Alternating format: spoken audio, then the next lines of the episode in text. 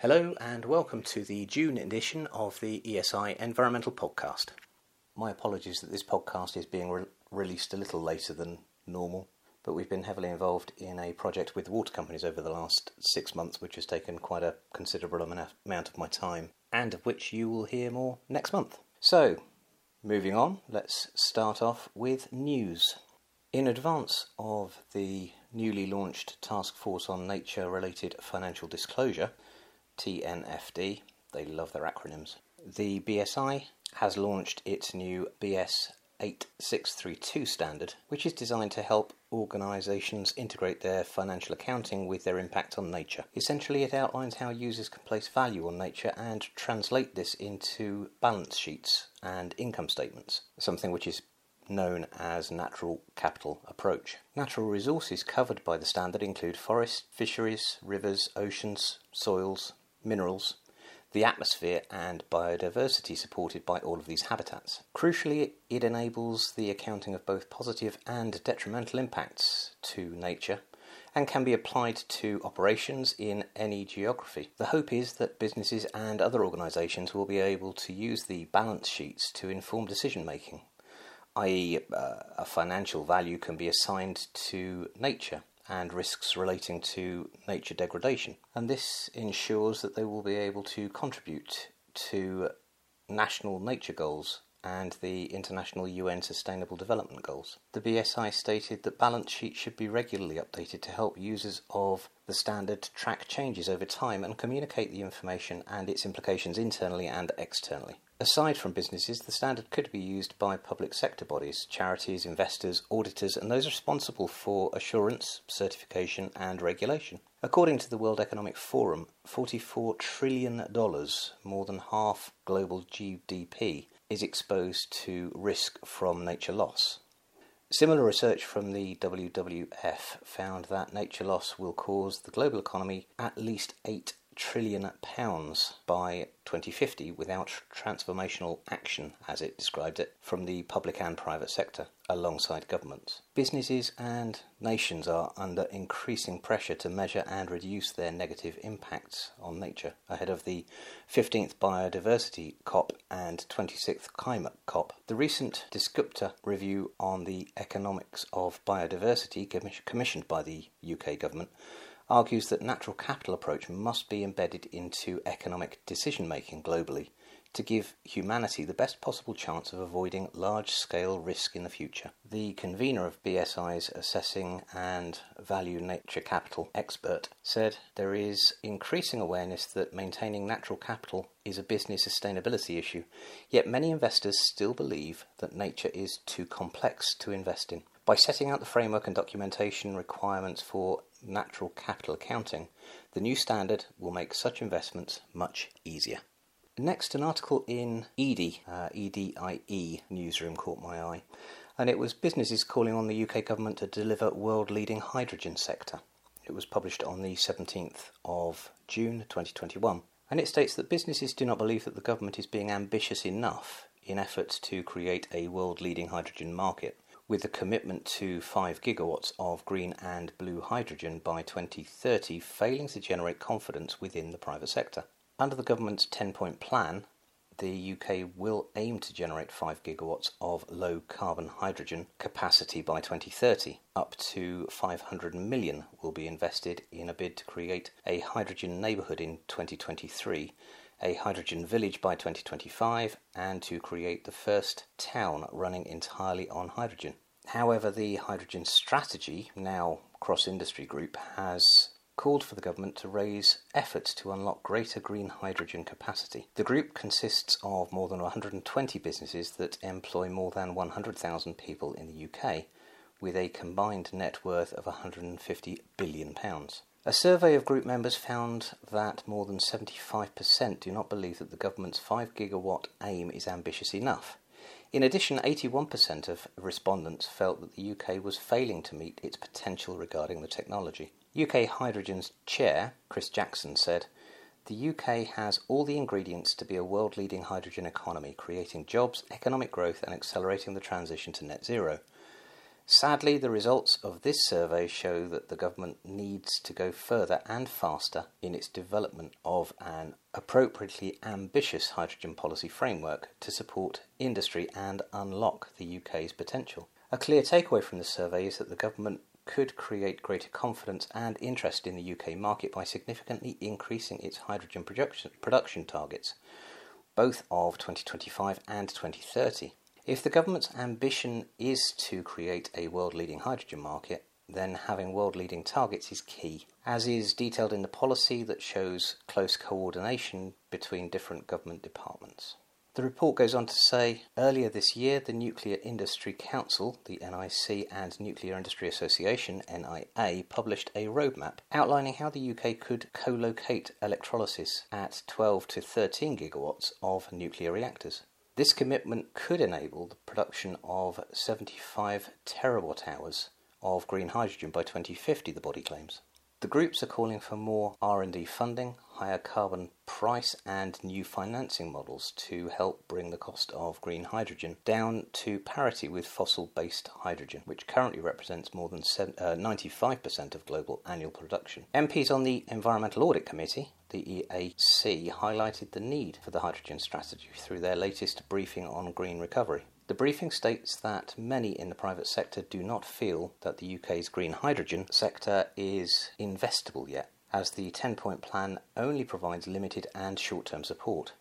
Additionally, the Hydrogen Task Force, set up in March of 2020, led by Shell and BP, and is lobbying for the UK government to invest £1 billion to boost hydrogen production in the UK. The task force believes that the UK can be home to the world leading hydrogen economy by investing 1 billion in hydrogen production, distribution and storage projects that could be used for transport and heating and blend into gas grid. The task force called for amendments to be made that would enable the hydrogen to be blended into the UK gas grids, and for the UK government to support trials for hydrogen ready boilers and hydrogen refuelling stations for road transport by 2025. The task force published research finding that utilisation and development of hydrogen technology could generate 18 billion pounds to the UK economy and support more than 75,000 jobs over the next 15 years. The next item that caught my eye was also in Edie, or the Edie newsroom, and it relates to the UK National Infrastructure Bank, which we have mentioned previously. But this is an article that highlights that the National Infrastructure Bank, the NIB, has now launched as of the 17th of June, with Rishi Sunak, the Chancellor, promising that it will funnel billions of pounds into UK's net zero transition. The NIB was first announced by Sunak in 2020 in a spending review, it is designed to support major infrastructure projects, replacing the role of the European Investment Bank, with the funding designed to assist the delivery of the National Infrastructure Strategy. That strategy was updated in November of 2020 with the UK's 2050 net zero target and impact of COVID 19 on the economy in mind. It will have a £22 billion financial capacity £10 billion of government guarantees, £5 billion of equity, and £7 billion of debt. It has a target to help unlock at least £40 billion of investment from the private sector. Green groups have repeatedly been asking for more information on how exactly the NIB will support the UK's net zero transition and be prevented from supporting projects that are not aligned with this long term legally binding climate commitment. Speaking at the opening of the NIB, Rishi Sunak said it will accelerate the UK's ambition for tackling climate change and levelling up while creating new opportunities across the UK as part of our plan for jobs. Climate change is mentioned several times in the NIB's framework document. This document states that the NIB's core mission is to partner with the private sector and local government to increase infrastructure investment to help to tackle climate change and promote economic growth across the regions. Climate change is also mentioned in the strategic objectives and operating principles, but in the latter there is little additional detail on which projects will and will not be eligible for funding on climate grounds. The EIB is notably in the process of ending fossil fuel finance.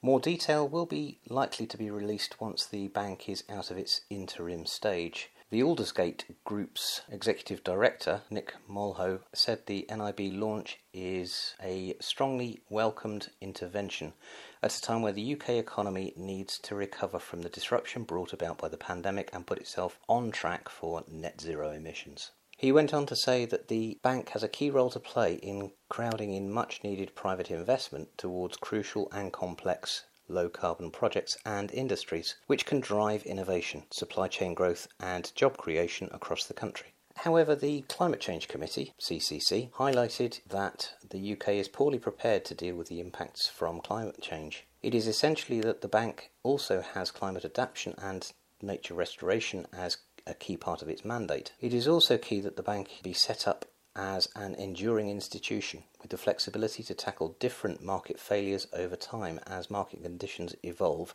and with a gradual increase to its capitalisation to ensure that it has the right financial firepower to carry out its mission effectively and tackle the significant market barriers ahead. Molho referred to the CCC's third risk assessment on climate change for the UK, published on Wednesday, the 16th of June, the report warns that climate change events in the UK are increasing in number and magnitude more rapidly than expected, with billions of pounds worth of infrastructure at risk in the coming decades. A certain degree of risk is already baked in, meaning that even if the UK meets its long term climate targets, weather patterns will continue to change over the coming decades. And now we move on to a feature. Quite often we've had two in the past, but I'm looking at one issue which has come up in the news and with various tweets as we are looking at electric vehicles. And the focus of this part of the podcast is to just raise awareness that every action ends up with a consequence. And the consequence for electric vehicles was highlighted to me in a UN article. The article was from 2020, but it highlighted that electric cars are rapidly becoming more popular amongst consumers, and the prediction is that some 23 million will be sold over the coming decade. The market for rechargeable car batteries, currently estimated at 7 billion, is forecast to rise to 58 billion dollars by 2024, and that the shift to electric mobility is in line with the ongoing efforts to reduce the world's dependence on fossil fuels and reduce harmful greenhouse gas emissions responsible for climate change, but a new report warns that the raw materials used for electric car batteries are highly concentrated in a small number of countries, which does raise some concerns. And the report provides some examples. The first is that two thirds of all cobalt production happens in the Democratic Republic of the Congo. According to the United Nations Children's Fund, UNICEF, about 20% of cobalt supplied from the DRC comes from artisanal mines where human rights abuses have been reported, and up to 40,000 children work in extremely dangerous conditions in the mines for a meagre income. It also highlights that Chile is a major location for lithium, and lithium mining uses nearly 65% of the water in the country's Salar de Atacama region, one of the driest deserts in the world, to pump out brines from drilled wells. This has forced local farmers and llama herders to migrate and abandon ancestral settlements. It has also contributed to environmental degradation, with landscapes damaged and soil contaminated, groundwater depleted, and pollution noting that the rise in demand for these strategic raw materials used to manufacture electric car batteries will open more trade opportunities for the country at, uh, that supply the materials.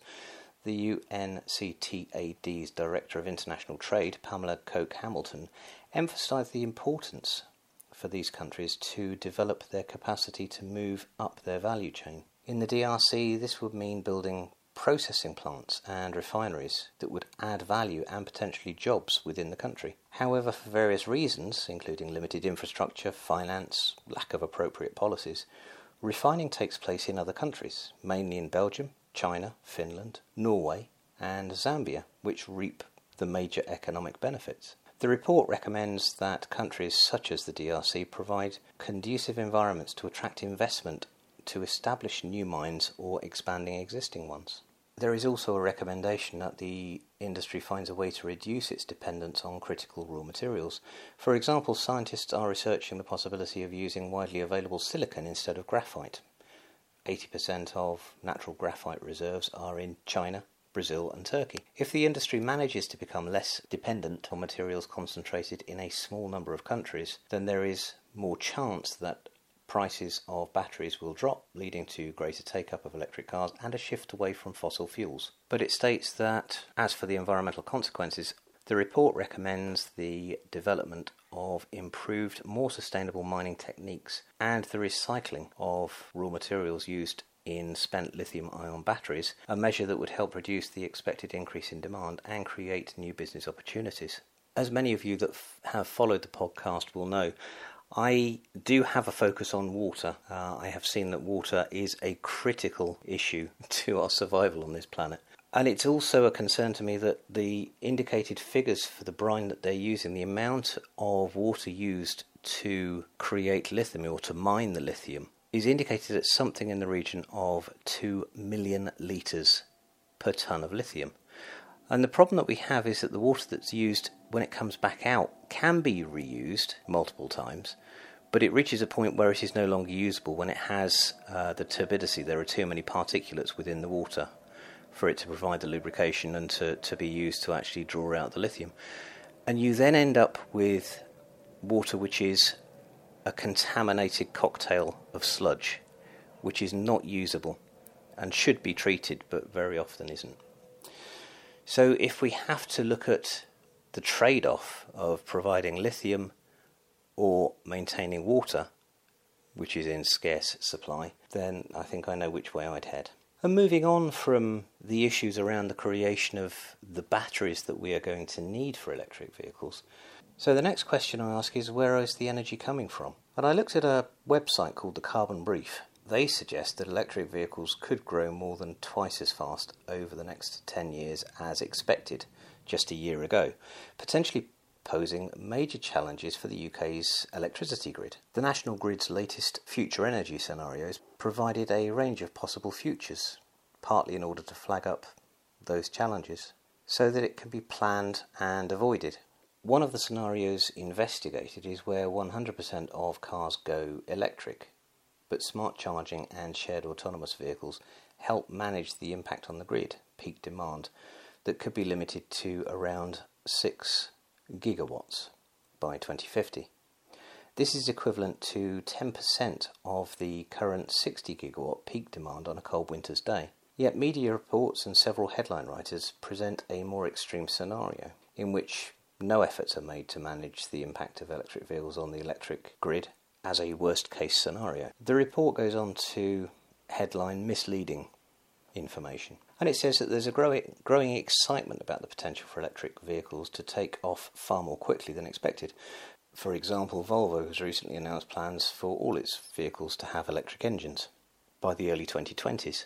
So it is difficult to make assessments of precisely where we will be with electric vehicles in terms of numbers and the capacity that's going to be required by the national grid. Historic estimates have suggested that uh, 1 million electric vehicles could be in circulation by 2019, an estimate that was made in 2015, with 2 million by 2021 and up to 35 million by 2050. The counter argument, of course, is that there is a possibility of using the electric vehicles on your drive as a, a storage of renewable energy that you can actually charge and discharge the battery. So you could use your car battery to power your house for periods of time, and that we effectively have a distributed network of battery storage to accommodate the increasing amount of renewable energy capacity that we now have within the system. And that this battery storage capacity would help smooth out the peaks and troughs of renewable energy. Cloudy days or night, no wind during high pressures during the winter, where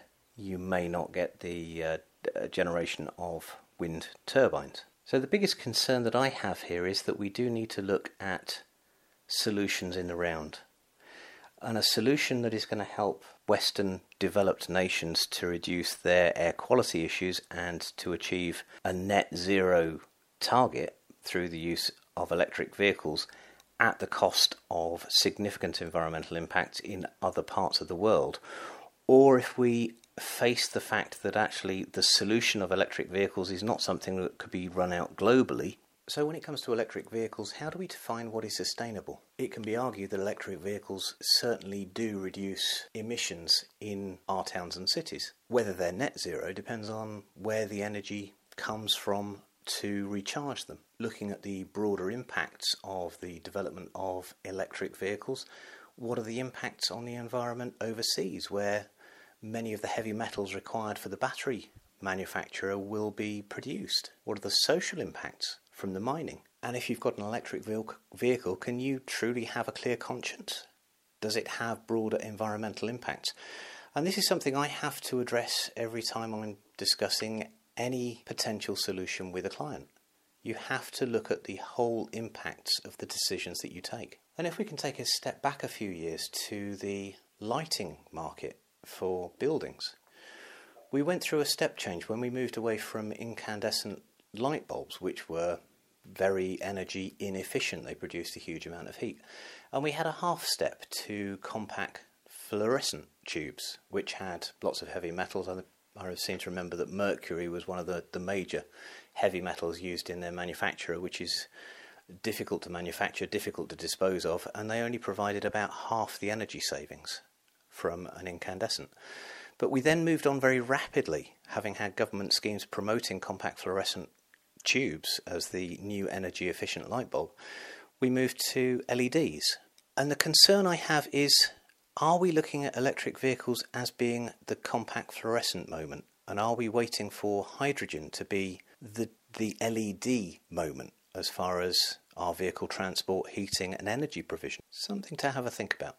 Anyway, that brings us to the end of the June edition of the ESI Environmental Podcast. I hope you have enjoyed it, found it interesting. Again, if there's anything that you would like me to cover specifically about your area of operation or government policy, please do let me know.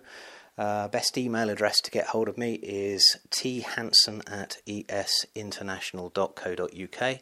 And just to give you a, a little advance notice, the July 2021 edition is going to be focusing on the water use and resilience project that we've been running with the water companies and the Environment Agency over the last six months with the leisure sector. So that brings us to an end. Thank you for listening, and please remember to subscribe.